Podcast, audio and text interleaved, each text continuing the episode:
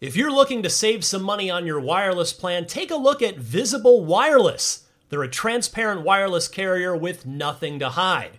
If you haven't heard of Visible, well, now you have. They're the wireless carrier that's making wireless visible. It's in the name. Switch to Visible, where you can get a one-line plan with unlimited five G data powered by Verizon for just twenty-five bucks a month, taxes and fees included. One line wireless, just twenty-five bucks a month with taxes and fees included. That's unlimited five G data powered by Verizon. Switch now at visible dot com. You shouldn't judge a book by its cover, but you can judge a company by its name. Like Visible, the wireless company making wireless visible. Monthly rate on the Visible plan. For data management practices and additional terms, visit visible dot com.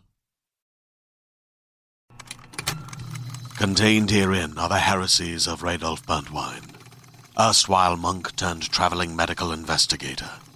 Join me as I uncover the blasphemous truth of a plague-ridden world, that ours is not a loving God, and we are not its favored children. The heresies of Radolf Burntwine, coming January second, wherever podcasts are available. This is Steve Downs, the voice of Master Chief, Sierra one one seven, and you're listening to Podcast Unlocked, the world's number one Xbox podcast. Now, finish this fight. Master Chief, out. Welcome, friends. It's Podcast Unlocked, I G N's weekly Xbox show, episode five oh three for July twentieth, twenty twenty-one. You know me, I'm Ryan McCaffrey, and I'm joined by the same crew as last week. You already know Destin Laguerre. Bam! Hey, everybody. How's it going? The human motion graphic. I like That's that. That's right. Look at you. Some, you're just begging people to gift that. That's what you want. I know. Please. I know that's what you want. You want to see it posted in responses to weird things you say on Twitter. I know what you're up to. Yeah, yeah. Miranda Sanchez, how are you? Hi, I'm doing well. Welcome on in, everybody. I think just, I think it's the whole circle of Destin's intro is complete. Like, you got the motion, you have the loud bam. There's nothing else can be added. Oh, He's that sounds like a challenge. Yeah, I probably don't do now. that. Don't do that. Oh, Miranda, what have you done? And uh, returning from last week, Stella Chung. Stella's so glad to have you back here. Thank you for having me. It's always so exciting to be here. Yeah, well, when I was putting together this week's run of show, I thought, all right, the topic, what are, what are these topics going to be? And then Ubisoft announced Tom Clancy's XDefiant, which we're going to talk about in a little bit. And I thought, well, there's there's literally no one better suited to talk about a competitive shooter on I G N than you, Stella. So I appreciate you coming back to uh, to do that. But first, uh, I do want to start with a big first-party release coming right up. Miranda, you got to preview a pretty nice chunk of Psychonauts two. I mean, this is it. This is the, the beginning of the first-party avalanche that we've been waiting for years for. This game's out next month. It's nearly done. You played a pretty near final build, and your preview's up at I G N. People should watch it on the site or on YouTube. But I just wanted to throw the floor over to you for a minute here to, to talk about what you thought of this game. Yes, please. I would love to talk more about Psychonauts two. I've been thinking about it a lot, which is weird. You know how a game just sometimes sticks with you? And that's kind of what it felt like here. Apologies if you can hear my cat going crazy. Um, she's also very excited about Psychonauts. So I got the to play the first one this past year. I had played previously as a kid, but didn't really remember it. Uh, and it really helped me have context for what I got to play this time around. So I got to play about six hours, if not more. Oh, wow.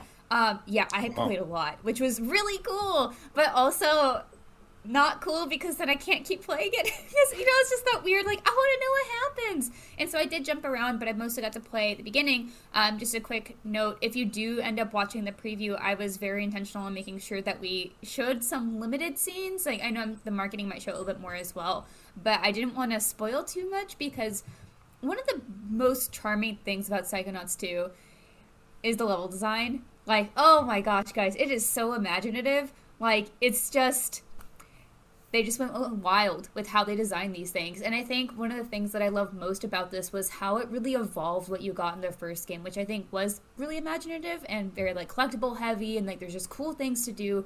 But this one improved basically all those parts. Um, if you're watching the video, you can see some things. Like, there's this new power that I didn't talk about too much in my preview because of spoilers. So if you if you are spoiler adverse, here's like a ten second little thing here.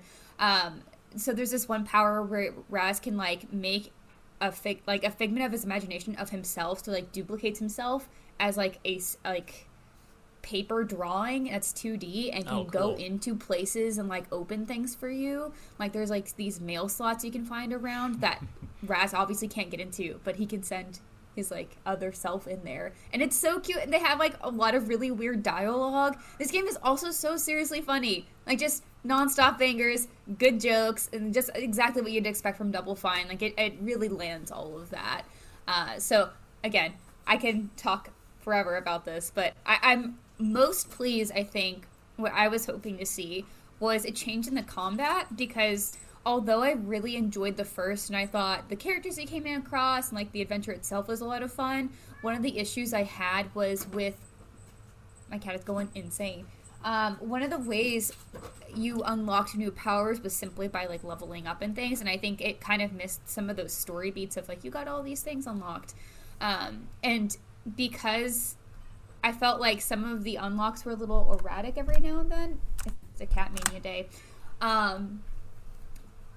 it felt a little less intentional when it threw you into a boss battle about what you're supposed to be using. And a big part of this is figuring out which psi power you're supposed to be using to fight a boss. And it, and it's nice to have, like, creativity, but but in those instances, you kind of had to use the right powers to win. And so sometimes you just kind of had to, like, figure it out. Like, I would get thrown into some boss fights. It's like, I don't know what I'm actually supposed to be doing here, until, like, some dialogue pops up to say, you should maybe consider doing this thing that you've never done in this game before. And I'm like, yeah, cool.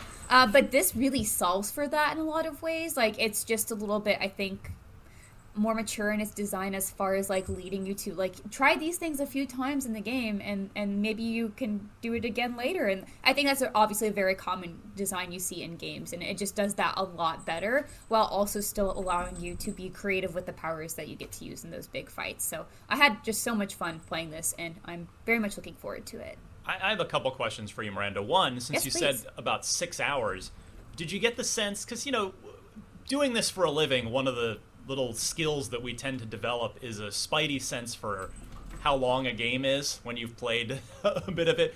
So did you get the sense that that was half the game, a third of the game, not even that? Like, what was kind of your your your barometer there? It's really difficult to say, because there were things that I played that I didn't expect to play through as much. I would say hopefully at least a third, if not maybe a little bit more, because I played through what, like four brain levels. Um, one was an opening introduction, sort of get the tutorial. Two was one that was unexpected, and then two of them were like kind of like mainline things. Like, I could feel like that's the story is rolling, and you have to go play through these. And I think there are going to be a few, like a handful more of those. Um, so depending on how intricate those are, and like with what else there is to do in the world, because I did get to explore one hub area, but there was a lot of it that was locked off, and then as I progressed through certain parts, there was like way more than I expected to see.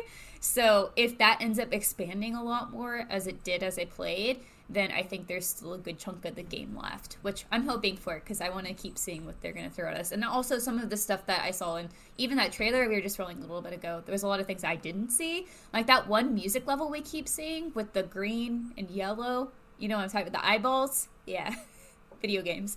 Um, that's that was one I did not play, so I can count for a few. Yeah. Glad glad to hear that. I mean, it's day one Game Pass, as always. Not that we need to remind everybody, every first party game. So now we're gonna have to, we have to get used to first party games releasing all the time, and they all go right into Game Pass. But um, you know, the other thing, something you you mentioned a few minutes ago when you were talking is you talked about uh, the level design and mature design, and I know you didn't mean that in the literal, like, you know, violent or only for adult audiences kind of thing, but um, you saying that reminded me of something Phil Spencer said when he was here for Unlocked five hundred, which we asked him what gaps does he still see in the portfolio, and he said family-friendly stuff. So I'm just kind of curious your sense of Psychonauts two. I mean, I've also played the first one, but do you do you feel like this is a family-friendly, like a like my daughter could pick this up and play it, or does it feel more like a a pretty like smart, more a more a mechanically adult action platformer that just happens to have this kind of cartoony, you know, sheen on it. Hmm. There's not a right was... or wrong answer. I'm just sort of curious as to your sense of it. No, yeah, it's I think difficult to say because I don't have kids, so I don't know what's appropriate for different yeah. age levels. I would say maybe slightly older kid, not like teen, but older kid could probably be good for this because it is still goofy. There's still a lot of fun jokes, but it's not like explicit, um, nor is it like inherent like super violent. So I think it could be fine for older kids. Six and up. Young teen, young teen too. I don't know. What what is a twelve-year-old like? I don't know.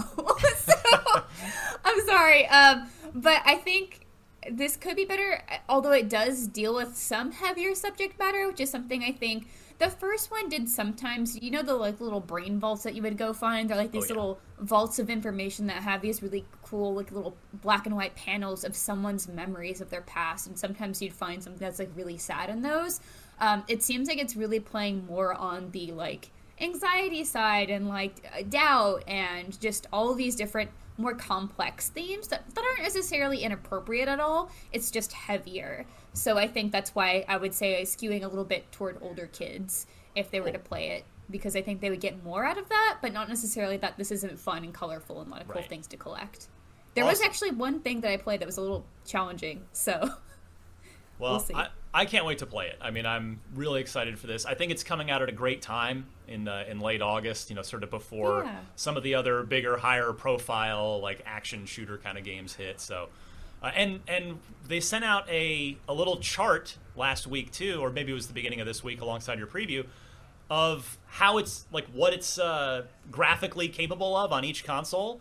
And it's, you can go up to one hundred twenty frames per second on the Series it's- X. So pretty. Like, I would play it on P C, but it's, you guys, it's so pretty. I was really happy. I was like, this is, like, you know, whenever you think about a game from your childhood and you remember it a specific way, then you go back to it and you're like, oh, this is aged. And then you maybe see, like, a modern rendition of that or a remaster or remake. It's like, this is what I remember. That's how I felt about playing Psychonauts. I was like, this is what it looked like to me when I was a child. But, you know, it's way, way better. You, you know, know, I, I imagine the artists... Uh, at, at Double Fine would probably take that as an extraordinarily high compliment, what you just said of, of it looking like how you remembered the first one looking. That's awesome. Well, uh, everybody should check out Miranda's preview on I G N if you want to read it, or go to youtube.com slash IGN if you'd like to watch her preview and see more gameplay in action. A quick programming note before we get to our main topics this week.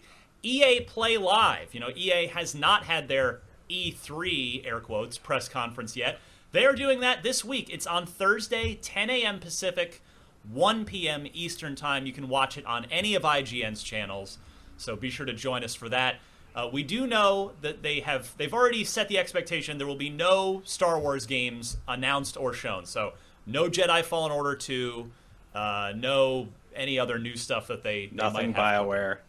Yeah, nothing. Oh, yeah, nothing, nothing BioWare. So just, you know, go in with those expectations preset, but I'm still I'm still curious what they'll what they'll have to offer. And I feel like E A's conferences have generally been disappointing pretty much every year, but they'll get there. They'll get there. They've got some cool games in the works, so um, wow. so there's that. Uh, and real quick, finally, I want to just I wanted to show off for a second. My Design Lab controller arrived. If we let's see if I don't know how that's yeah the, the light's kind of washing it out, but oh there it is. So I went now. If this looks familiar, it's because it's by design. It's a throwback to the Xbox three sixty. Here's the actual like kind of disgustingly faded, like yellowed a little bit from the light over time Xbox three sixty controller, and then uh, yeah I went with a went with a three sixty Redux. Went with my just name rather than gamer tag on the engraving. Very stoked about this. I love this thing. Did any of any of the rest of you order a Design Lab controller? No, but I love mm-hmm. that design. I think it's like perfectly subtle, and I'm glad to see that you picked it up, Ryan. Yes. Yeah, I'm I, I, I'm very pleased with it. Now that it's arrived and it's in my hands and it's not just like pictures on a, you know, a render on a website, it does. It looks really good. I mean, you know the build quality's there. And it's uh, it the colors it, it, it works for me, so I'm very stoked about that. Highly recommend that everybody else go f- design your own custom controller because it's fun. This week's Podcast Unlocked is brought to you by NordVPN. Hey, if you're watching a lot of sports like me and you hate blackouts, NordVPN is a great way to go. You can use NordVPN, a virtual private network, to watch live sporting events, T V shows, films that aren't available in your region by switching your virtual location to a country that is showing that event. No more blackouts. It's also good for plenty of other stuff like protecting your private data, your bank details, your passwords, your online identity. You can protect your data while you're traveling and using public Wi-Fi. NordVPN protects you wherever you are in the world. NordVPN threat protection also protects you from viruses, malware, and phishing sites. NordVPN is also the fastest V P N in the world. No buffering or lagging while you're streaming, and it will stop your I S P bandwidth throttling. NordVPN is the price of a cup of coffee a month, so that is a super affordable, great way to go. To get the best discount off of your NordVPN plan, go to nordvpn.com slash unlocked without the E. That's N O R D V P N dot com slash U N L O C K D. And that'll give you four extra months on the two-year plan. And best of all, there's no risk with Nord's thirty-day money-back guarantee. NordVPN.com slash unlocked without the E. Hey there, this is Justin Bartha. I made a funny new podcast, King of the Egg Cream. It has the greatest cast in the history of podcasts with actors like Louis Black. I'm torn by my feelings for two women. Bobby Cannavale. You can eat it, or if someone hits you, you can put it on your cut. Melanie Lynskey. I wonder what these marvelous things are that look just like boiled chicken feet. Jason Ritter. I can break things and pick locks and kill people. Michael Stuhlbarg. The whole point is to inspire people that they should make themselves better. Ari Grainer. No, don't whet its appetite. What are you, an idiot? Me, Justin Bartha. That's not just any egg cream, that's a Lemke's special. And all narrated by the hilarious Richard Kind. This is the story of Harry Dalowitz and how he rose from nothing to become New York's King of the Egg Cream. So if you like funny true stories, come listen to King of the Egg Cream, available wherever you get your podcasts. All right, let's get started with the news proper here. Uh, and the topic is, as the headline that you clicked on made clear, Tom Clancy's XDefiant, which I can I couldn't even get through it without chuckling. I don't know if that's by design. But let me set this up, and then I, I absolutely want to hear a lot from everybody else. I've been talking enough as it is. But Tom Clancy's XDefiant. Ubisoft has unveiled the next entry in the Tom Clancy universe, XDefiant, a free-to-play six v six shooter featuring groups from across the Tom Clancy universe. It's being developed right here in Ubisoft San Francisco, led by Mark Rubin as executive producer and Jason Schroeder as creative director. One of the more notable features is playstyle customization, where players first select a faction from among Tom Clancy universe groups such as the Wolves from Ghost Recon, Echelon from Splinter Cell, Outcasts, Cleaners from The Division, and more, with more planned for release after launch and each with its own unique abilities. XDefiant includes multiple game modes, including domination and escort missions, and a number of different maps. There is a beta coming up in just a couple weeks here on August fifth. If you are watching us on video right now, you're seeing the trailer play. If you have not seen the trailer, before we get into this discussion, I highly recommend you at least pause this podcast, go watch the trailer, see what you think for yourself. But with that, uh, I want to go first to Stella here, because you are... You are the opposite of me in, in a lot of, in all the best ways, basically, Stella, because you're young and you're really good at shooters and you're actually tapped into the competitive scene. So I, I want to hear what you think of this, because I have my like old man Tom Clancy fan thoughts, which I'll get to later. But in all seriousness, like what, as, as I G N's resident competitive shooter expert, what'd you think of this? Um, you know how people say that they're cautiously optimistic? I would say I'm cautiously open-minded. So it's like a step, it's, it's like a step below. It's, it's, um, I mean, I think a lot of people are too used to being burned by exciting shooters, right? So stuff like this, I mean, it's a six v six, um, it seems like objective-based shooter. And it seems like the classes are going to have tanks, healers, um, I don't, maybe like more defensive characters too. So it's it's going to be interesting. I have no idea how that's going to work. Like if there's going to be set amounts of like, hey, you're you can't just have a, a team of all wolves, or like you can't have a team of just uh, you know two of these and two of that. Like I I'm not sure how that's going to work, and I think I don't have enough information to really make a judgment call on it. So I feel like saying cautiously open-minded is the best uh, outcome right now. um, I don't know. From what I've seen in the trailer, the gunplay looks decent. It looks pretty cool. It seems like there's a variety. I know that in the dev interview, they talked about how they really wanted to make each weapon set kind of shine and seem unique, uh, which I would very much appreciate, because if you remember in their last shooter, Hyperscape, it didn't really stand out very much, and the gunplay was kind of horrific. Uh, the the balancing was terrible, so I'm hoping that in a closer combat situation with the six v six, um, they're able to actually tune in to different things and maybe look at balancing a little bit closer. Um, so that's that's kind of my initial thoughts so far. Well, you were, I hadn't even I honestly, and I don't mean this like maliciously towards this game, but I completely forgot Hyperscape even happened. Like. And I assigned you to to preview that, like that. I feel that really just came and went. That was a battle royale. Did is it like is it actually gone, or is it still there and without much of a player base? Or so uh, you actually put me on the review, and yes, um, so it's technically still in season. So it's in season three, so it's still there. But I think the player base has died down a lot. Um, I if if in case people aren't aware here, I did give it a five, so it was not very good. Well, yeah. All right. Now, Miranda, you are also a competitive shooter player, and uh, I'm curious to hear what you have to say about XDefiant. Whenever I see a shooter like this pop up, well, first off, this doesn't look like a lot of Ubisoft shooters to me, uh, which I think is the point, right? Like, they're trying to get into more of the six v six, like, kind of... Whenever I look at it, it... it is vaguely Call of Duty in a way with some of the class-based things. Um, I'm sure it will definitely have its own identity and how they go about approaching that with their specific uh, factions.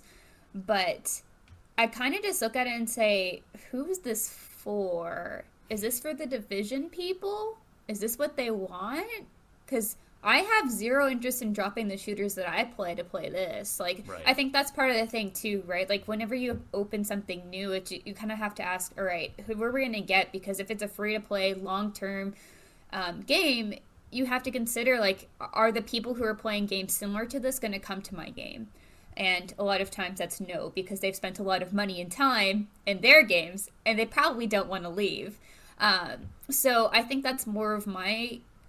big question here is like who who's playing this, because when I think about the Division, this isn't quite what I would think about the people that they would want to play, but also I was not a fan of the Division, so maybe maybe I'm completely off the mark of like what people would want to play with that. Um, and and that's the reason I specifically go to the Division, because I don't think the Spl- Splinter Cell folks are necessarily clamoring for this kind of game. I'll uh, get to that. Yeah. um. So. I mean, maybe I'll play it.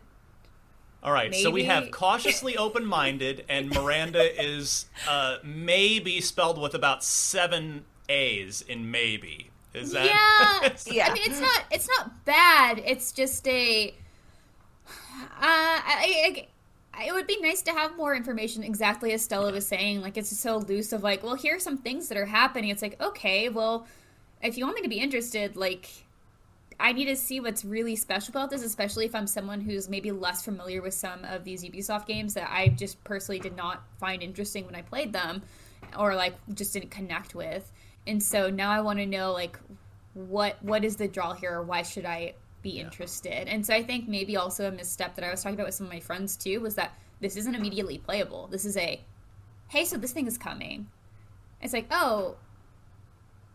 Okay, I guess I'll try to remember this later. And I, I think we this did didn't this have like a leak or a rumor or something? Because I remember us talking about this so, about having, yeah, the different factions. It's like, okay, well, what are you gonna do as a spy in here? And, and as the spy, like we're saying, like the more interesting things would, would have like options for like peak stealth, right? Like you're hiding up in the in the roof or something. There are no roofs here. You can't you can't just fly through the air. anyway, at least based on what we're seeing. So sorry if you guys are listening. If you're watching, a lot of these um, maps that we've seen are very, like, high open spaces, so it doesn't look like it's going to have a lot of height. It's going to be more like one level of play. Um, so anyway, it's all fun. Right. So, and yeah, by the way, when, when for people listening that aren't able to watch the, the video of the, the gameplay trailer, when Miranda says it doesn't look like other Clancy games, so that's sort of part of the uh, what they're going for on this is it's a Tom Clancy game, but with like a they I think they described it as a punk rock aesthetic. So a lot of pinks and bright colors and things that aren't normally associated with the Tom Clancy brand. Now, let's talk to the graybeards. Destin, you and I. I want to move it around the table here. So, Destin, I mean, what, you know, you play Halo. You, you definitely play plenty of your share of games. What is your reaction to this? Well, there's one game that nobody mentioned that I was a little surprised about, but um, Stella, Rainbow Six Siege. And mm-hmm. we know how well-balanced that game wound up being. So they they do have a history of making really, really great shooters. Now, granted, this is a little bit different in terms of concept. Mm-hmm. It looks to me more like it's Call of Duty, so I'm hopeful. And Ubisoft earlier this year came out and said, hey, look, we're going to be creating more of the, the free-to-play, microtransaction-y type games as a heads up and focusing less on single-player. We will still be making single-player experiences, but, I mean, from Ubisoft, we've seen nothing but the free-to-play sort of conversations about the games that they're developing over the last few months. And to me, I mean, that's an unfortunate sacrifice at what seems to be the need for a profit margin. So, I mean, I don't know how well this game is going to do. And I think there's a problem here where they've kind of mis- mishmashed four of their mega franchises. And I, I don't really know why are those characters mishmashed together? Like, why wouldn't, why, who's it marketed to, to Miranda's point? Like, is yeah. it Division? Is it, is it Splinter Cell? Like, I, this doesn't speak to any of them. Like, if this was one of the franchises, and they really just honed in on that aspect of it, the way they did with Rainbow Six Siege, I think at least then you you can build upon that, right?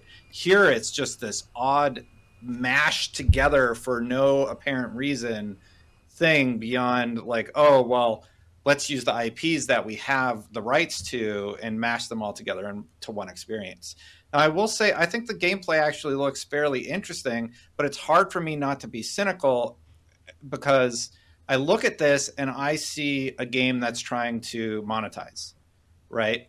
And and and I think that's what the experience will be focused around. And I think that's unfortunate because I think gameplay-wise they might have something really good here. And I don't think I'm the only one. I think gamers are really good at picking up on that and sort of just saying, nope.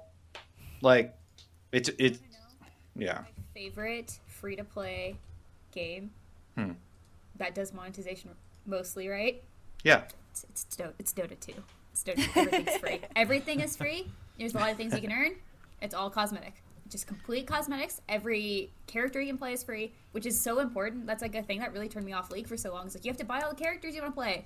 It's like I don't want to do that. Mm-hmm. And like you have a rotation of free ones, but there's like so much limitation there in that player base too. It's like if you're if you have to buy all those things, it's like let me just buy the game or maybe ah, ah there's just so many issues with that. But also, just to not veer too far from the conversation, we don't know how they're monetizing yet, right?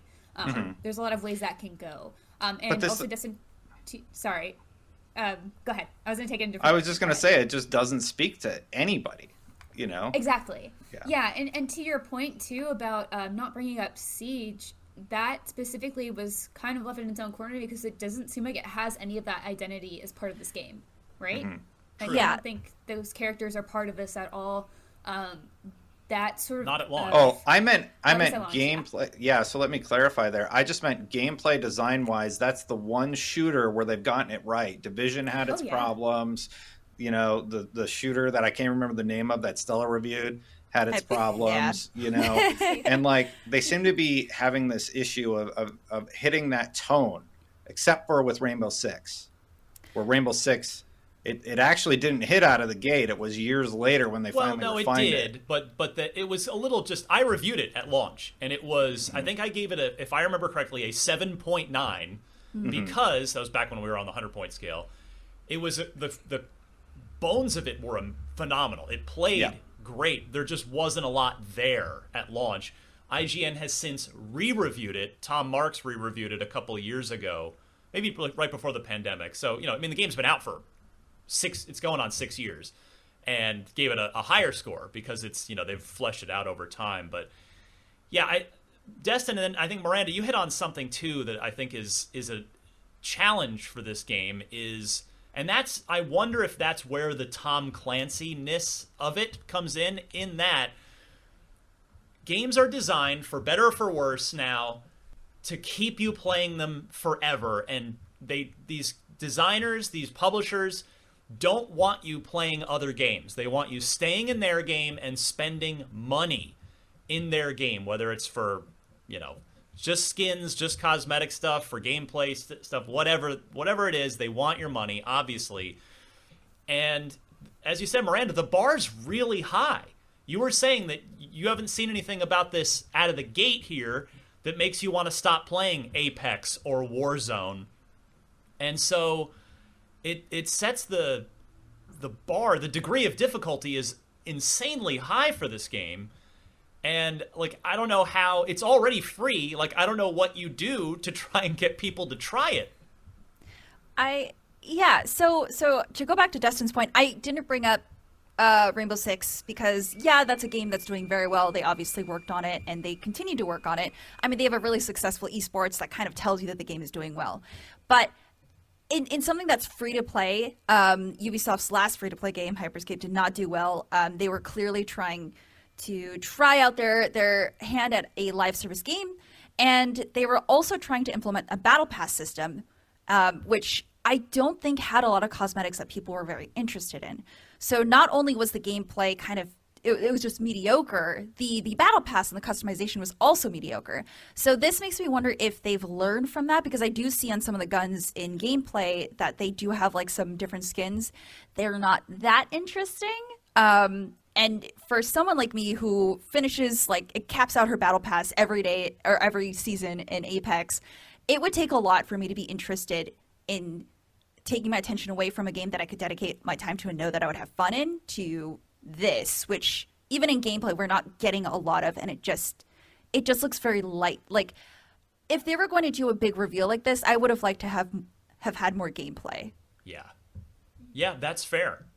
Yeah, I mean, I'm glad you brought that up, because that's I, I think that's where where I as a as an old old hat in the in as an old hat Tom Clancy fan, that's where I'm like, when I saw this, I had, like, an old man yelling at the cloud moment. Like, I, I was... Because for me, like, I go back... I mean, the first Tom Clancy game, I believe, was the original Rainbow Six on P C, which I played a little bit of. The, but if you're if we're just talking about Xbox here on Podcast Unlocked, the first Tom Clancy game on Xbox was Tom Clancy's Ghost Recon, which was a port of Ghost Recon from P C. I love that game to pieces. It was it was all about, like, s- giant outdoor areas and, you know, just sniping people from across the way. And then, a, like, a month later, we got, or maybe not, it was right in the same window, we got Splinter Cell. That was one of the first Tom Clancy games on Xbox, which I fell in love with. And then it was two thousand three, the next year, we got Rainbow Six three, which was... the game on Xbox Live until Halo two came out. And those games, the Tom Clancy brand at that time stood for, you know, not authentic, but a little bit more of a grounded military shooter, like, you know, actual, like, military type game, more of a one shot, one kill. You know, you weren't going to be these, the enemies were, nor you were bullet sponges. And And I fell in love with those games. I loved all of those games. I loved the Clancy brand became known for that. It became known for this, you know, there were then Splinter Cell sequels and Ghost Recon sequels and Rainbow Six games over the years. And yeah, they've branched out. Like, I would say even The Division, I think, very much would fit the mold of a quote-unquote traditional Tom Clancy game. But now, uh, Miranda, we, you and I just also played Rainbow Six Extraction, which got delayed uh, into next year, January twenty twenty-two. So you look at that game, and you look at XDefiant, which, by the way, is a game that has an emoji in the title. And and it's like, and and it and I as as an old school Clancy fan, I sit here and go, well, what does the is, is this what Ubisoft wants the brand to mean? You know, are they do they want to change the definition of it? They own it; they're allowed to do that. Tom Clancy uh, sold his entire like the Tom Clancy's game brand to Ubisoft back in I think it was like two thousand eight, and then Clancy himself unfortunately passed away in twenty thirteen. So this is, it's Ubisoft's to do whatever they want with, and this is what they're doing.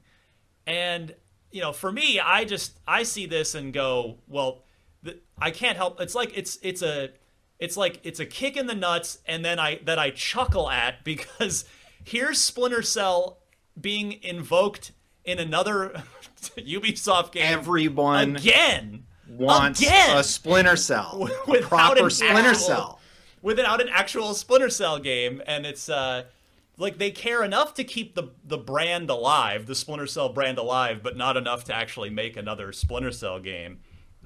And so, yeah, I don't know. Like it's at first I thought that I was just that I had finally gotten old, and it's like okay, the twenty-somethings are probably gonna love this because it's a Call of Duty type, like. A lot of things that all of you have hit on, but maybe I'm not alone here. I mean, just from this discussion alone, but then when I look on I G N's YouTube, this is why I asked everybody listening to this to pause the podcast and go watch the trailer for yourself and form an opinion before we got into this discussion. On I G N, Tom Clancy's XDefiant official announcement trailer has one hundred fifty-eight thousand views right now as we record this. The upvote to downvote ratio. Typically, just for a little context, I G N, our internal barometer is ten to one. If we've got ten upvotes for every downvote, we're pretty happy. We feel like, you know, if it's something we made, that people are happy with it. This is obviously a provided asset. Tom Clancy's XDefiant, the, it has five thousand sixty-four upvotes on you, on our YouTube. It has four thousand five hundred twenty-five downvotes. So it is uh, almost fifty-fifty, which is not really probably what Ubisoft is looking for. I don't know if they expected this, if they're just counting on the divisiveness of it to bring people in and get people to try it.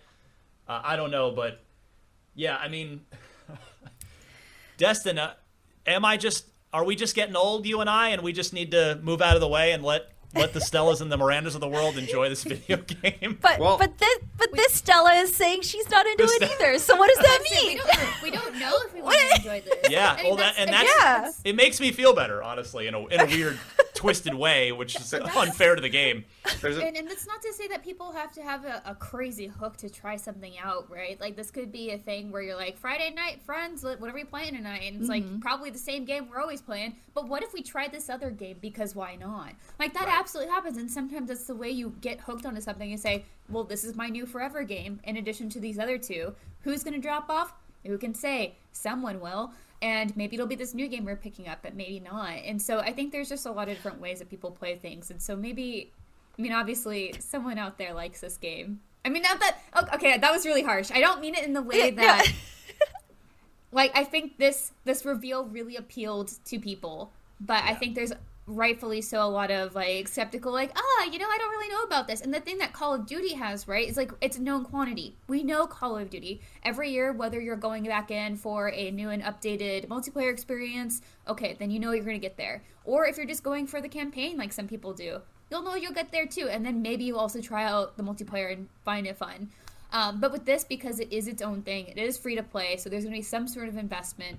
Um, it's also a little bit of a scary thing too, because if you come in trying it late, like maybe the player base is really dwindled. Like, not saying that this is going to happen, but when player bases start falling off, weird stuff starts happening in multiplayer. This happens all the time with Call of Duty. I cannot tell you guys how many times people tag me. It's like, you have to tell this developer that this thing is happening in their game. It's crazy. And it's like, I'm sure they know.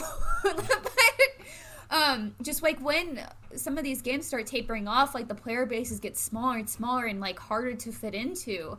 Um, so I think you really want a good start at launch and make that as appealing as possible. And right now, I think the thing we keep all coming back to is that we're not sure that there is a really exciting draw here yeah. that other games don't already offer. Now, Miranda, in fairness to XDefiant, you you brought up Warzone, and and if you look at Warzone, like there was no there was no guarantee that that was going to work because th- sure. they had a business model and a game every year, a new Call of Duty. Trading, you know, from Infinity Ward to Treyarch to Sledgehammer with Raven always helping out. And there was no guarantee that a a battle royale, free-to-play Call of Duty was going to work, that, you know, that everything was going to translate over and they were going to get it right. But they have done that. So, you know, as we sit here, it's it's only fair so, to, to say the same here that, you know, we know that these other Clancy multiplayer games work. And maybe this won't, but maybe it will. And I know last week, too, I was saying, I'm always excited to see what new shooters are doing. I think my biggest problem with this is that they're not focusing on one hook aside from the factions that I don't personally care about. That seems something that's like really new or exciting to me, whether it's like the pace or how the gunplay works, because, of course, you can't really tell that as well until you're actually playing. Like, you can kind of get a sense for like um, how it works, but not, not completely. Uh, and, and I think the thing with Warzone and even Apex, right, like those came out when I think the Battle Royale style was still sort of fluid and like what we wanted from it, right? Like I think there wasn't an oversaturation in that space yet. And then there are a lot of opportunities to bring in new kinds of gunplay. Like if you look at Warzone versus Apex, those games play completely differently. And I always have this like sort of argument when I bring up things like MOBAs, which is another thing that I've, you know, rest in peace, they're still alive, but also who plays MOBAs? It's me. It's it's like the same people who've been playing MOBAs for the past ten years, right? It's like when those first came out with League of Legends and Dota, those are so different in how they play, and that's what makes them successful because in those differences. And that's what I think we see with Fortnite, we see with P U B G, we see with um, Apex, we see with Warzone. They're all so different and defined. And the thing is, when you come out with something like a free-to-play shooter, you have to have something that's defined, like kind of bring it back to just like Microsoft things too. Like with Halo, we know Halo is a very specific kind of shooter that you don't necessarily get in a lot of games these days. And so if that's going to be free to play, a lot of people can jump into it. It's a, again, a very specific style of shooter and you know what you'll get there. And I think the problem here is because, you know, when I think The Division, I don't think incredible gunplay. I don't think that this is an experience that I, I really want to stick with. And so when you just have a mishmash of these things together, it comes again back to the identity thing. Like, what are you going for here? Because I don't think there's anything in this one presentation. Granted, I know we're like really digging into this, but I think it's because there's that, it's a missing hook, right? It's like there's an idea of things here, but I want to see like what you're most excited for. And maybe that thing that they're most excited for is the factions, and that just doesn't appeal to me. So I just kind of have to wait and see what else happens. And that's that's happens too sometimes, which is fine. You're echoing the sentiment of the community also, Miranda. The top comment on their own trailer is, "Dear Ubisoft, when we requested a new Splinter Cell, this isn't what we meant. Bring back Splinter Cell." And then on our trailer, it was also, "Your feedback is essential to help us making this game great." Does that feedback include Splinter Cell demand? Everybody has been talking about Splinter Cell, and at this point, people are just mad when they throw Splinter Cell in something. Like, myself included, I'm really frustrated that, like, they keep just throwing Splinter... Like, that doesn't... That just makes me mad. I don't want to play that. And then... Here's this other game. Yeah. They're, yeah they're, they're, they're, no, I don't want that other game. I want Splinter Cell. Maybe... Yeah, and then some people are talking about the Tom Clancy name. That's also problematic. Maybe Tom Clancy's only regret was that he never wrote a fast-paced punk rock mosh pit scenario into one of his titles. And then somebody else wrote, "Ah, yes, the punk craft mosh pit F P S with a toxic color palette, just like a famous punk rocker Tom Clancy always wanted." Like, it's the Tom Clancy name, and they've made this vibrant color palette mishmash first-person shooter, and like... Rainbow Six three was the Tom Clancy game I played. Ryan, Tom Clancy's Splinter Cell was the yeah. game we played. Like, and that's this isn't any of that. Point. Yeah, it gets yeah. back to my point about about is is this the direction that Ubisoft wants to take this brand? Now, sometimes it's good to change a brand and evolve it over time.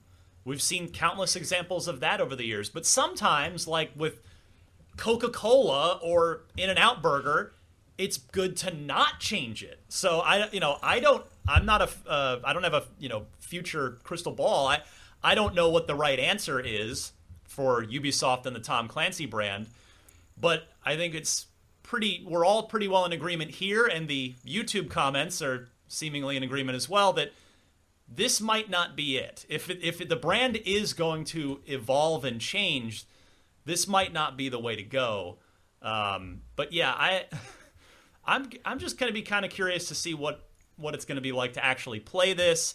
Stella, heads up, we're going to ask you to preview it when it goes into oh, this beta boy. on the so, fifth. I'm going to say real quick, I'm going to be watching how they market this, because yeah. they marketed Hyperscape very, very like proficiently. They even did drops on Twitch, which inflated their views, and it kind of fudged the numbers on how popular this game actually was. And then when it actually came out for everyone else to play, people started to realize this isn't really what I thought it was going to be. This isn't really how um, I, I saw my streamers play. Like, it doesn't look like that same vibe that I, I was advertised to. So I'm going to be watching the marketing of this, because I, I in their interview, they say they want to be very transparent with their community. They want to communicate. They want to um, try to just connect more with their community. So I will be watching for that, because if they do, then it means that there is some form of hope for this game, because it means that maybe it'll be like Rainbow Six, where they do go in and, you know, maybe patch in the games, make it a little bit more balanced. They just any sort of feedback, you know, transparency is so important with devs and their community. So that's what I'll be looking for. Yeah. And Destin, you know, you were talking about the mishmash of things going on in this game a lot. I guess kind of a last point is that cynically, is it almost like I can't help but think, oh, did they just look at like, oh, Avengers is popular and Fortnite gets everybody, it's, so it's, why don't, what do we own? Let's just throw everything everything we own into a game. Mm-hmm. Well, uh, I was just looking up YouTube videos for Hyperscape, right? Yeah. And it just seems like they're not learning their lesson with this game. None of the like core content for Hyperscape seems to be popping off, with the exception of one from somebody named Furious Fade that has five hundred nine thousand views, the Abandoned Battle Royale. And he's talking about Hyperscape. So, and this just feels like the next Hyperscape. What is this? Like, it, I just, I, I don't understand how they get here design-wise, right? So I, I just a- don't, well, I do. Yeah, we everybody needs to have powers. We need to use our I P. We throw it all together in a game, and There there we go. Let's market it. And I don't mean to like, like I understand a lot of developers worked really hard on this and everything, but this doesn't speak to anybody. And like that should have been a core design philosophy. And it this to me just says, how can we do a bunch of microtransactions? And people see through that. Stella, go ahead. I was just going to ask uh, Ryan and Destin. So, you know, Warzone did well because Call of Duty had fallbacks, right? They had main games that they focus on. They have that income. They know that it's okay. So maybe, uh, so they wanted to take a risk and make a battle, uh, free, free-to-play battle royale, which actually ended up in benefiting them more, giving them a little bit more income. Do you feel like the Tom Clancy universe is something that can afford to do that? Definitely. Yeah, definitely. Because, you know, I something I haven't mentioned, I'm glad you kind of set me up there, is I was looking at the, the list of, because, you know, I was talking about before uh, Extraction, Rainbow Six Extraction being, you know, a game where you shoot aliens. And now this, it's like, okay, well, it, again, is this the, like, is this where Clancy games are going? And I went back, I looked at the entire list of Tom Clancy games ever. And it's, it's actually right up until recently, they have, they have, I would say, stayed true to that more grounded military shooter type of, type of, tone, you know, right up through Division two. Um, it it really is just these last, just these games that are not out yet. I mean, everything that's out now, I think, pretty well fits the mold of what players expect and want out of a Clancy game.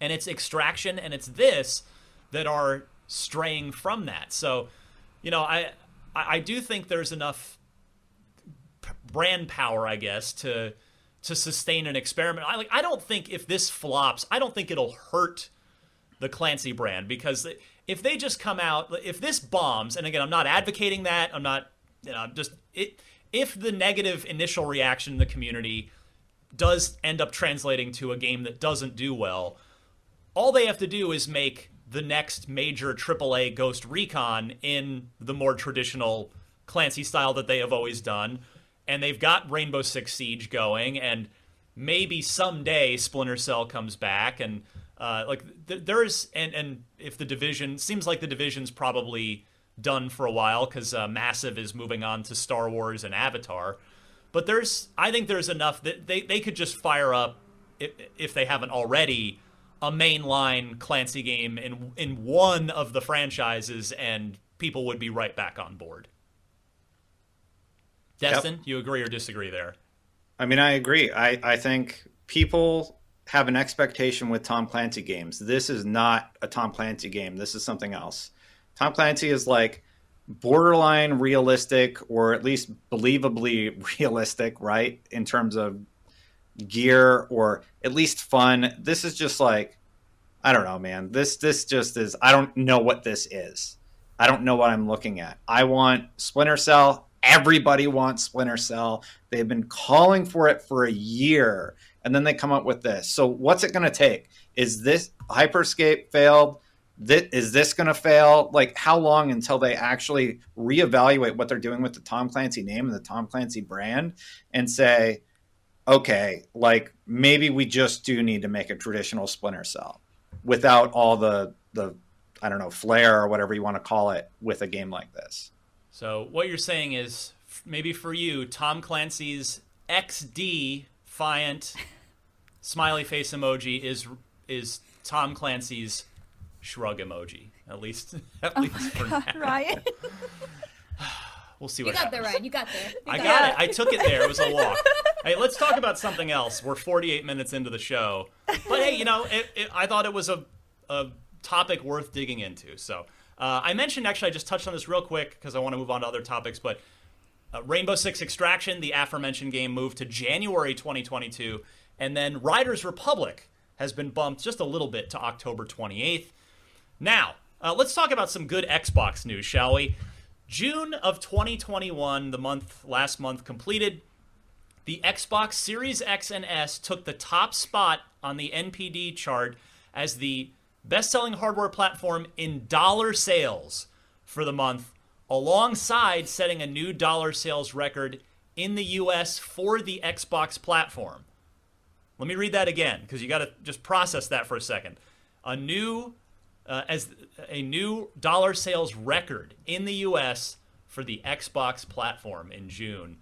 That is pretty cool. Uh, as shared by N P D.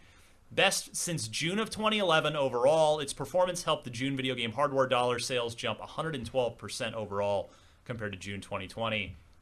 Destin, uh, the plan is clearly working here for Xbox.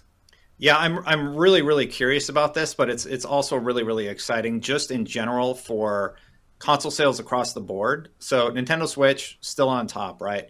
But the fact that Xbox managed to outsell PlayStation is no small feat. So PlayStation selling oh, by everything dollar, that... by dollar figure, yeah, because yeah. they've got you know they've got two, probably because the maybe you know two you've got the Series the X S in and the there, S. yeah, yeah. So, but still, everybody's selling basically everything that they can make, yeah, right. So, I'm curious. Does this mean that Sony is basically selling everything that they possibly can, and they're not able to manufacture hard and fast enough? So people are saying, well, there's a Series S, there's a Series X in June anyway, and they picked them up, but now everything's sold out again. Um, and what does this mean going forward? Because Xbox does have those two S K Us. They have the S and the X.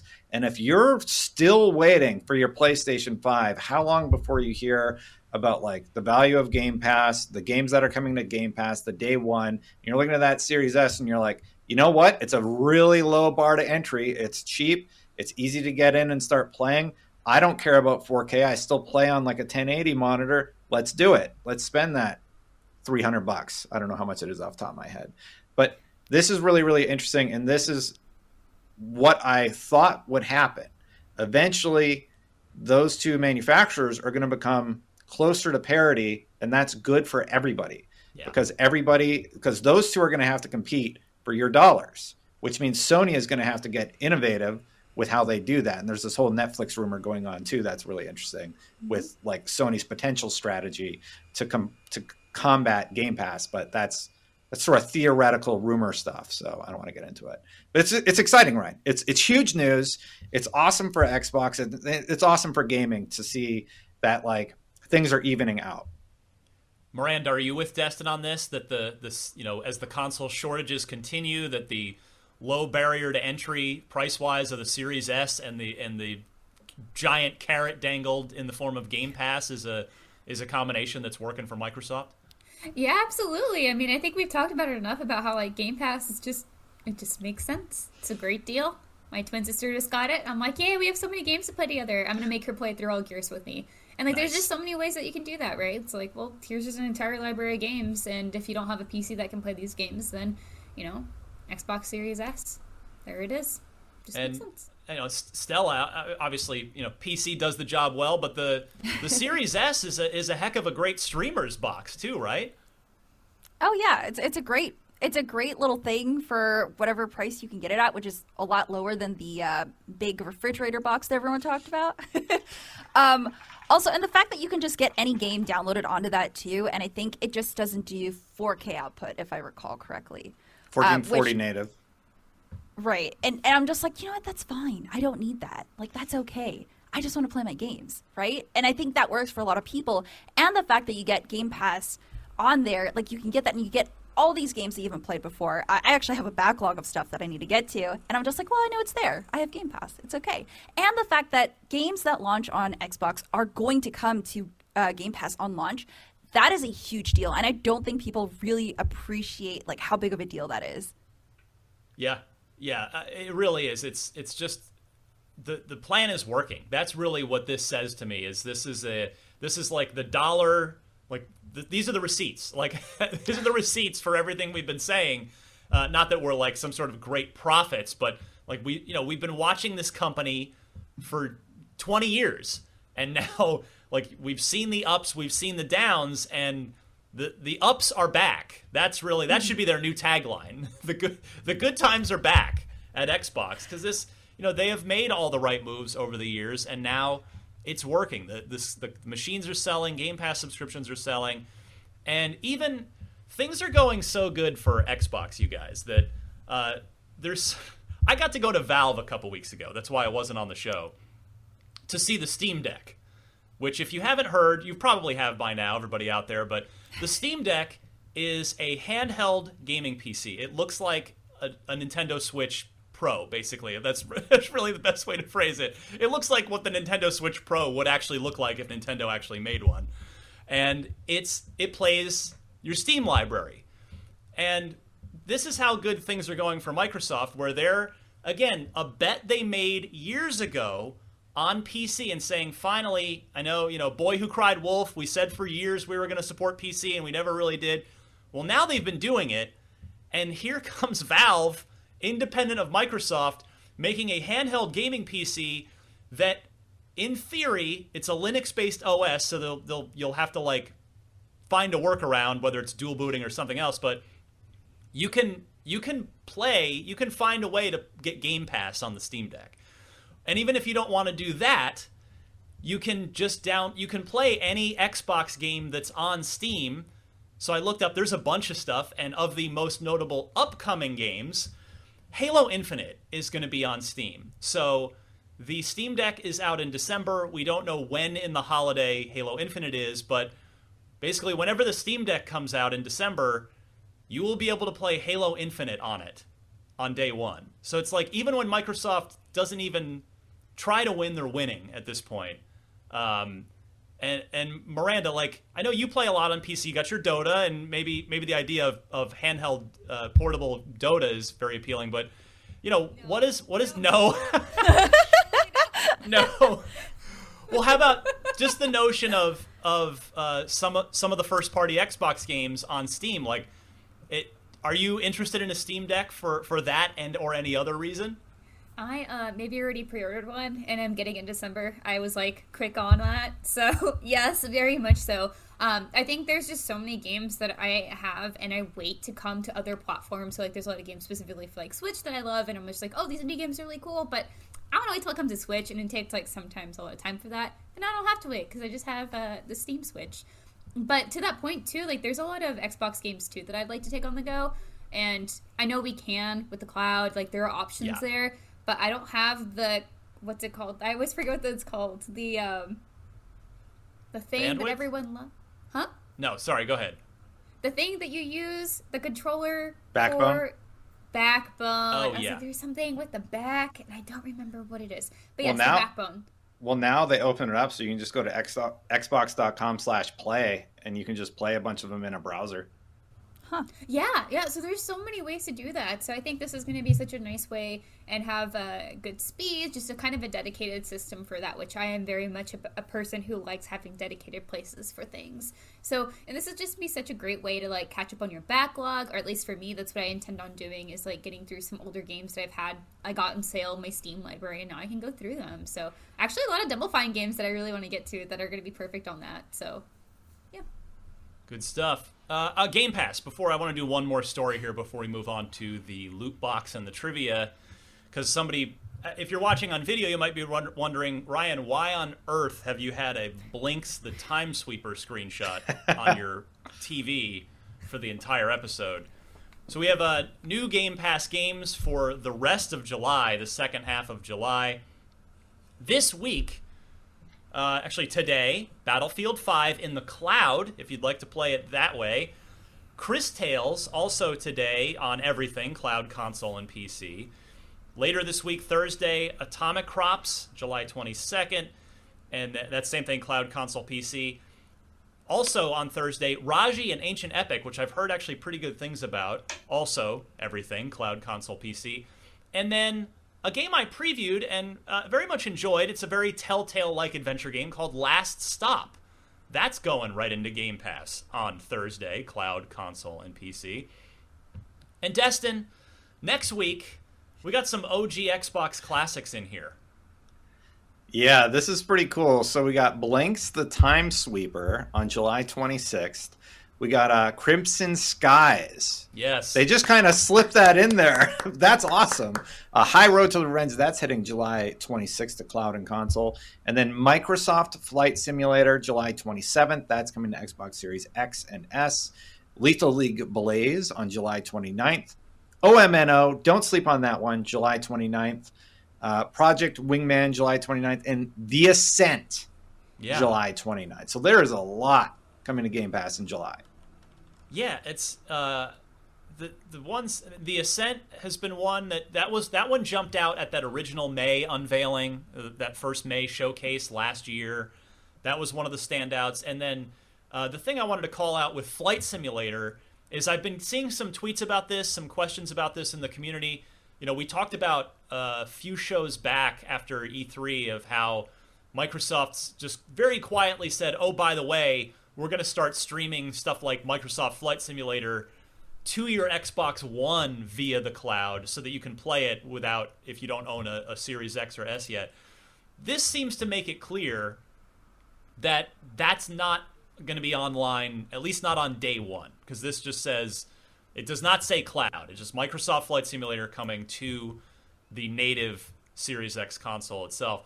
Destin, is your team preparing to do, like, the mother of all graphics comparisons? Yeah, I'm going to be tackling Flight Simulator for sure. So we're going to be doing a performance review. Uh, we have a retro look at the previous Flight Simulators in the works right now from N X Gamer, a k a. Michael Thompson. He's developing that. That'll be out in the next few days. And then, you know, whenever we get Microsoft Flight Simulator, we'll be doing a performance review on that. I'm going to be tackling that.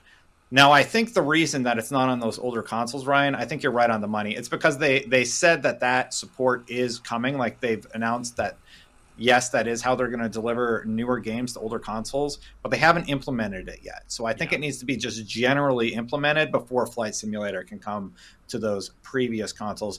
I cannot wait to see how good or not good or how, like whatever's going to happen with Flight Simulator on the Series S and the Series X, I'm really, really intrigued. They just did a Why We Fly piece talking about when the, the hurricane uh, was happening, and a lot of uh, Flight Simulator users, myself included, flew right into the hurricane.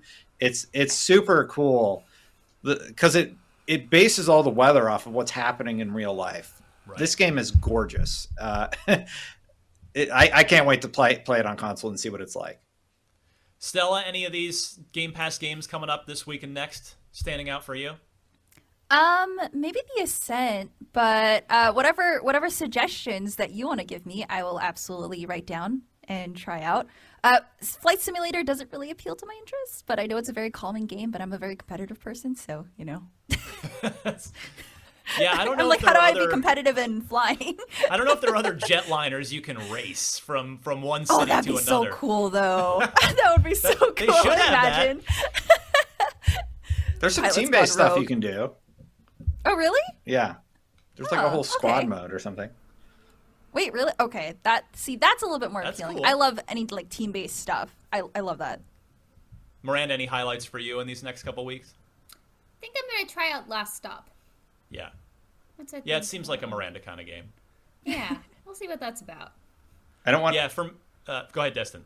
I'm at, I didn't want to steal Miranda's thunder at the top, but I also started playing the original Psychonauts because yeah. I want to be ready for Psychonauts two. So, yeah, that one's on Game Pass, which is great. But that's been, been long, there for a while. Sixteen years, I believe. Or no, wait, wait, no, two, no, sorry, it was two thousand five. Yeah, no, that's right, sixteen years. Yes. Oh my goodness, that's a long time ago. That's the last time I played it, was when it came out. So oh, wow. I've probably forgotten most of it myself. But yeah, for me, I'm The Ascent has jumped out at me uh, for a while. I previewed it; it looks really good. I, I can't. I'm too, with you guys. I can't wait to see what like uh, what Flight Simulator looks like on a Series X. Like that's that's that might be the most next gen game that's hit Xbox yet from a sort of technical perspective. So eager to see that next week. So Game Pass subscription continuing to deliver great value there. Let's do the loot box, where we turn it over to a member of our audience to just throw out an open question to the panel. Here's Andrew talking about the Perfect Dark reboot. Hello, Unlocked. This is Andrew from Washington State. My question for you is, what do you want to see from the Perfect Dark reboot? As a longtime listener, I know you've all been dying for a new Splinter Cell for some time now. So would you like it to embrace more of the stealth action style? Should it stick to its F P S roots? Or do you want it to do something completely new? I'd love to know what kind of experience you'd like Perfect Dark to deliver. Thanks for producing a great show. I hope you're all doing well. Miranda, how about you? Perfect Dark reboot. It's finally announced. It's the Initiative's game. What are you hoping for from it? Well, this is the quadruple A. So I'm expecting excellent writing. That's that's something I need, because I, I think when your story, a lot of people go for the spectacle first, or like think, oh, I want it to look really great. I want that too, but I also want it to be something that's really engaging. Uh, so I obviously did not get to play Perfect Dark, or I say obviously, but I did not get to. So I really want something that's going to make it feel like this is a good handshake for me, getting to meet Joanna Dark and the world that we're getting introduced to here. So I think that's going to be pretty important, and I think they obviously understand that that's probably the case for many people that we didn't maybe get to play the first. Um, so I want an excellent story, and I want it to... I kind of want it to be a little bit more focused rather than some sort... like I think there's a lot of ways to go, but rather than it be purely open world, I want to be able to be like guided somewhere, but have like that mild exploration. So like maybe larger sandboxes to explore, but not full on open world just to go anywhere. Uh, I think sometimes that's better for a f- studio's first, um, just because I always worry about open worlds having a lot to do that just feel more like chores than actual good things to do. So when I think about exploration, how I like to approach it, um, the most modern example I can think of that's I've played recently with excellent collectibles, excellent side quests, is definitely Control. Like, I think that's like the model for me. It's like, I want like collectibles that are meaningful. I want side quests that are thoughtful and fun, and they're made because like the developers want to improve on something and like give you an extra boost of like understanding for this universe that they're trying to introduce you to, and like the way this world works. Um, so that's what I kind of like to see from this game, but yeah. Love it. Yeah, uh, you're reminding me a game that I thought did it well. I'm going to call it back. I'm going to bring it back from earlier in the show. Uh, Splinter Cell Chaos Theory. You know, not it's it's a also could, we might be getting a stealth spy game here, depending on where the initiative takes it. But that game was it was an open world, but every mission was you could wander wherever you want within that sort of set sandbox. And so I I would be super down to see a similar format for Perfect Dark. Stella, how about you? What uh, what would you like to see from the reboot of Perfect Dark? So I have never played, but I do remember playing like a little demo from, do you remember when Xbox did like the throwback games that you could download onto your Xbox One? Um, I did play it a little bit there, and I do remember it being kind of cool. Like I, I was just mowing down guys. I was just this badass. So I would really love to feel that again. Um, but as someone who's approaching this game, I would, would love to approach this game for the first time in this reboot. Um, just judging from that trailer, it seemed like there are, are like, it might be movement heavy, and I would love that. The last great movement game was Titanfall, or Titanfall two with the the uh, story, and some of the some of the way that the camera angles went, and some of the obstacles that you see there, I'm just like, man, if it was kind of like, maybe not Titanfall's level, but maybe Mirror's Edge, but actually with guns. Like the, the latest Mirror's Edge, Mirror's Edge Catalyst, but with guns. That would be cool. But if they went a stealth route with more sandboxy elements, I would want it to be um, a first-person Hitman style combat. I think that'd be really cool because it just lets the player like choose how they want to approach a level, and I really love that freedom. So those would be my two guesses, or my two desires, I guess. Oh, I like that. I like where your head's at with that. Destin, how about you? Thinking back to like my experience with the original Perfect Dark, I hope they recapture that feeling of you are a spy, you're not supposed to be detected, objective-based things within the level where you're more successful if you're able to do it a certain way, but they also allow you to sort of explore with different weaponry and things like that.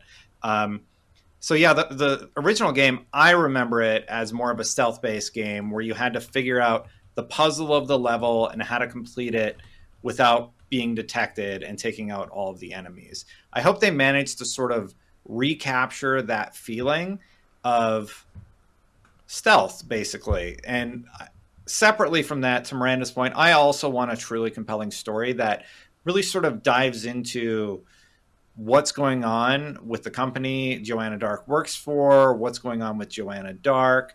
Um, With I, I would love it also, Miranda, if they had like worthwhile side collectible things that delved further into the, the lore of the world. So like when you find them, it did feel like a little reward and not like a, a nuisance. I think I think those sort of like collectibles should always be beneficial as opposed to a requirement to like get a gun or something like that, you know. Oh, great answers from everybody. Yeah, for me, I, I guess I'll add, uh, since you guys have covered a lot, gadgets. The original Perfect Dark had the laptop gun. Yeah. Uh, so I want to see some really cool gadgets in this game because I'm also on board with uh, Destiny said stealth. Uh, give me yes, please. Stealth is good. And and with you all the way, Stella, on, on Mirror's Edge style, free-flowing movement, like parkour kind of stuff too. But mix some gadgets in as well. And I will be very, very happy. Andrew, thank you so much for that loot box question. If you would like to be featured on Podcast Unlocked, you can send in your video loot box question. And the way to do that is via Twitter. Just post your video question on Twitter and make sure to tag me so that I see it. I'm at D M C underscore Ryan, and I'll just favorite it to let you know that I've saw I've seen it and added it to my my list of uh, of questions to, to dive into each month.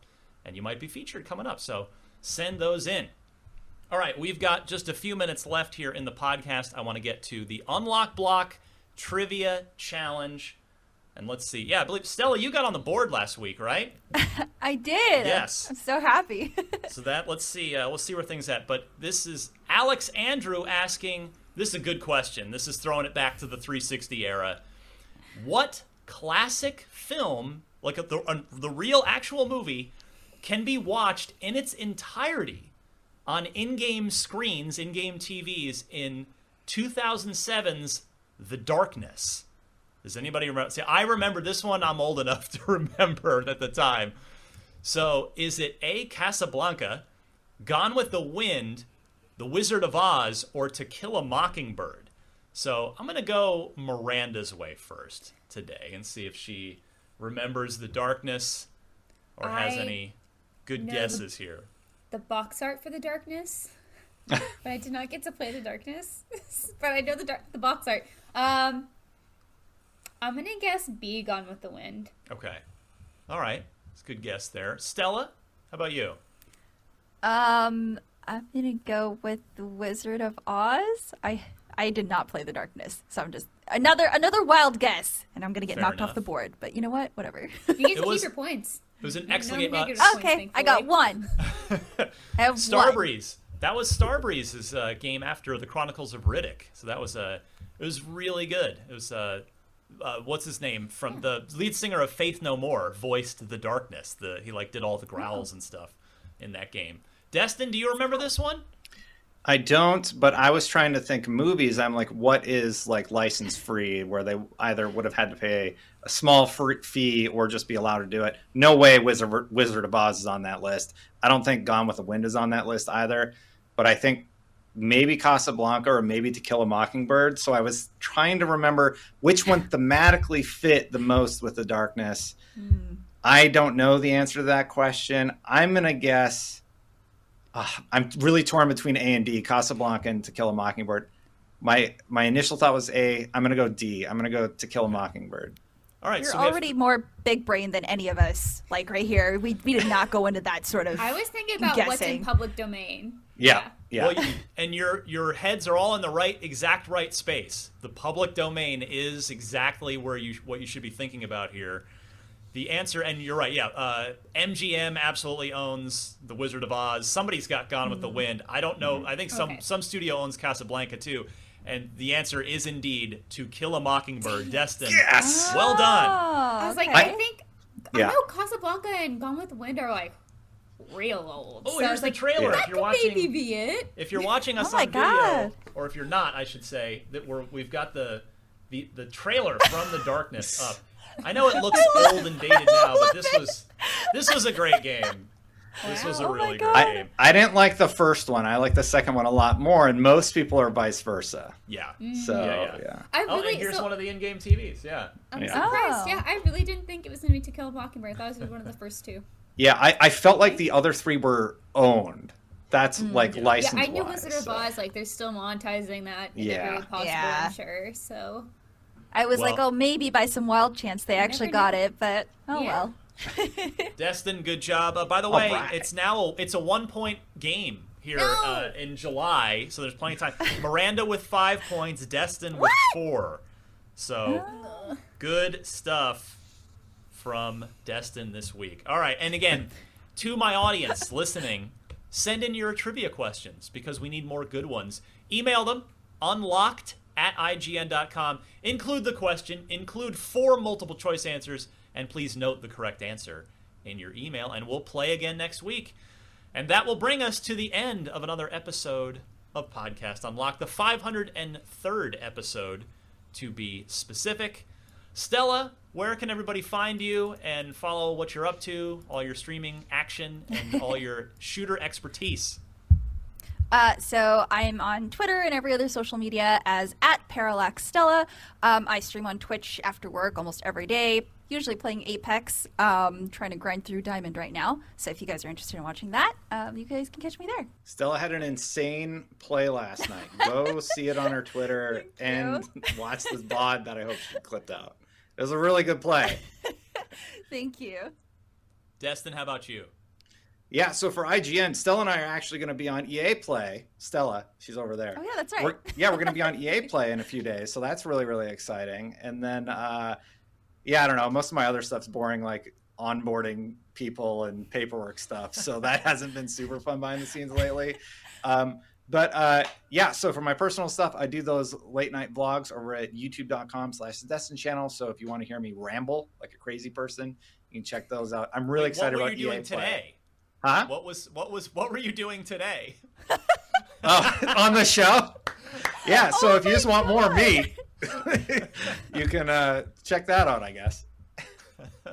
Thank you, Destin. Miranda. Uh, for I G N, I just, of course, did the preview for Psychonauts two, so please check that out. I really hope you enjoy it. I had so much fun getting to write that. It's not a lot of time these days that I get to do a lot of writing in my free time, or my my free time, in my work time. So um, I'm usually doing, like Destin, a lot of onboarding and behind-the-scenes things, so please check that out. Um, we also have a guide going up right now for Death's Door, so if you're checking that out, please absolutely use our guide. Uh, I know there's a lot of collectibles and like cool hidden things, so if you need a little help, we've got you. Um, what else? I don't know. That's, I think that's it for I G N right now. And then you can find me everywhere at Havoc Rose, and it's Havoc with a K on Twitter, Twitch, Instagram, and uh, that's, yeah, those are the important places, I guess. Sounds good. As for me, I'm on Twitter at DMC underscore Ryan, and uh, our I G N first that's going now is the aforementioned Steam Deck from when I went up to Valve with Tom Marks and Bo Moore, uh, as well as Brian Malkowitz and Tayo on the production side. We had a great time up there getting to play with Valve's new toy, and we are rolling out new coverage for that all July long. Again, this thing may, there's a very good chance you could be playing Game Pass on it, so it is relevant to the Xbox audience's interest. Check out, we've got um, an interview with Gabe Newell coming up. That's next week. But up now, we have uh, a frequently asked questions video. We have uh, an actual hands-on preview that Bo did. There's a bunch of stuff on I G N, so check that out. And that will do it for Super Producer Kate, along with Stella, Miranda, and Destin. I'm Ryan. This was Podcast Unlocked, episode five oh three. Thanks, everybody, and we will see you next week.